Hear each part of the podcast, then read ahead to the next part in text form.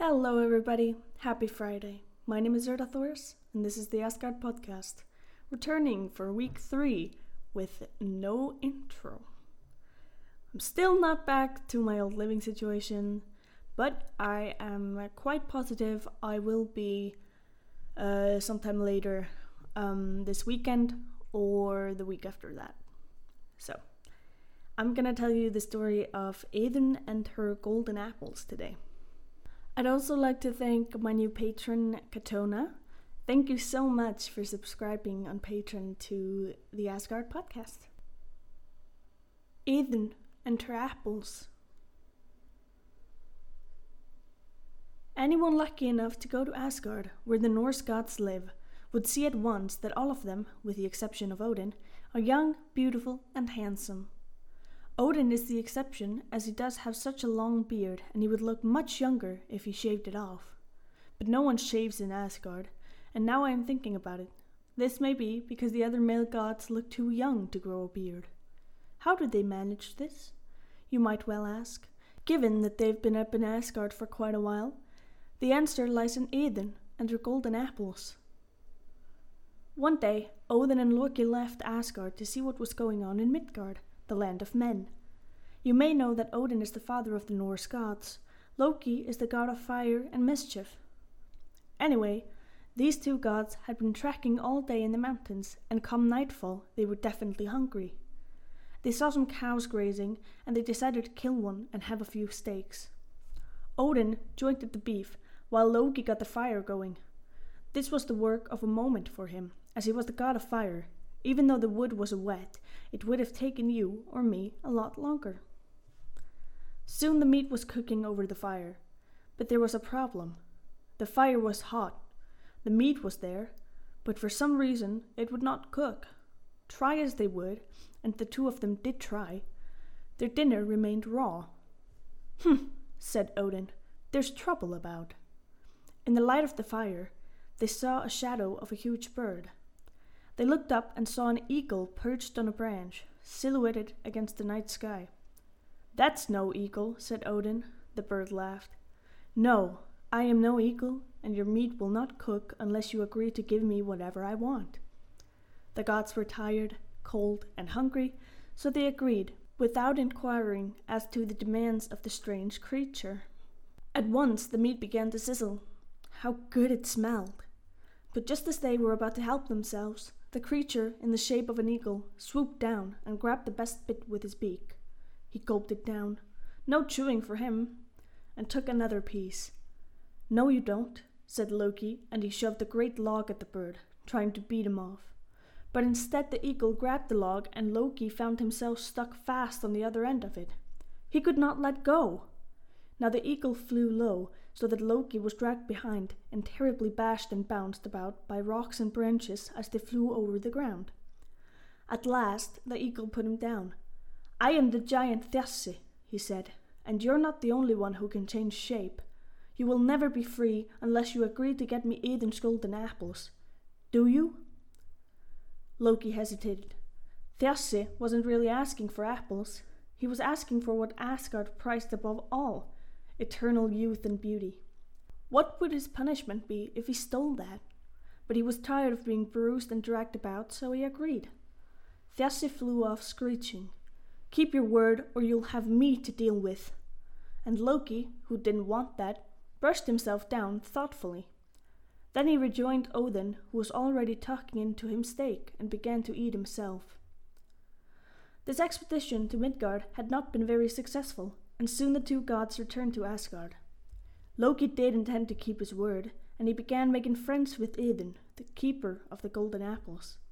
This wasn't hard, as Idun was as sweet and good natured as her lovely apples. Loki made a good start by telling her about his travels.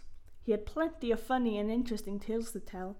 Every time he went to get his own apple, for all the gods ate them once a week, he took the chance to tell Idun something or make her laugh. One day he said, You know, Idun, these are wonderful apples, but they're second best. I have seen better. I don't believe you, Idun said. You don't believe me? Come and see for yourself. I think I will. Why don't you bring your own apples? said the crafty Loki. Then you could really compare them. Idun went to fetch her wondrous apples. She kept them in the sort of basket they deserved. It was made of purest gold, just the right size, and the handle was studded with rubies. It was so pretty. Loki and Idun made for the gates of Asgard. Loki looked up. He saw a huge shadow in the sky. He knew what that meant. All of a sudden, Idun shivered. I'm not sure I want to go, she said. I'll come another day. A walk outside will do you good, Loki said, and he took her by the arm and they went through the gate. Idun screamed, and no wonder. The eagle Thjasse swooped down for his prize, Idun and her apples. Poor Idun was flying through the air, with Thjasse's huge claws closed tightly around her waist without scratching her. Careful with those apples, he screeched, and poor Idun screamed again. She was fated to be held prisoner in Thjasse's cold and gloomy castle.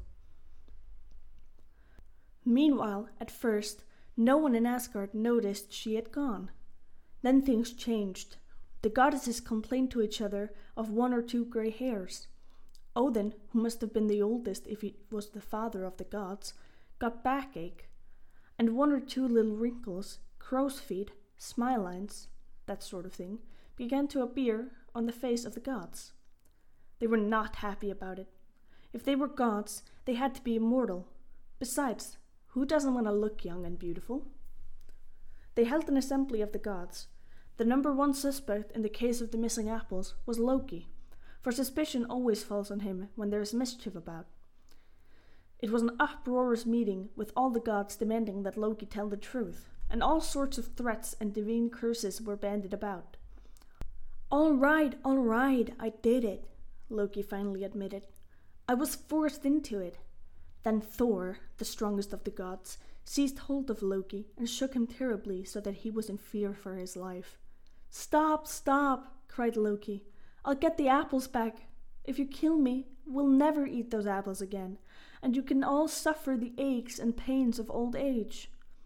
When things had calmed down, the gods helped Loki turn into the shape of a falcon. He flew and flew until he reached Thjasse's castle. Idun was walking on the ramparts with her jeweled basket.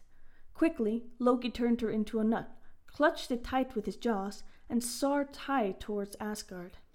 It was lucky he had a good start, for soon Thjasse came home. How he roared when he saw that Idun and her apples were gone. He guessed what had happened, changed at once into an eagle, and flew off, spurred on by anger and fury.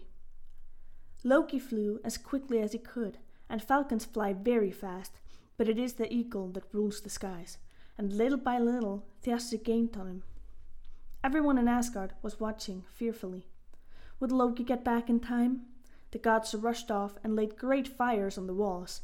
Near fainting with exhaustion, the falcon flew over the wall and fell into the ground exhausted. In an instant, the flames leapt into the sky, and Thjasse was burned. He fell and died. Idun and her golden apples were safely back home.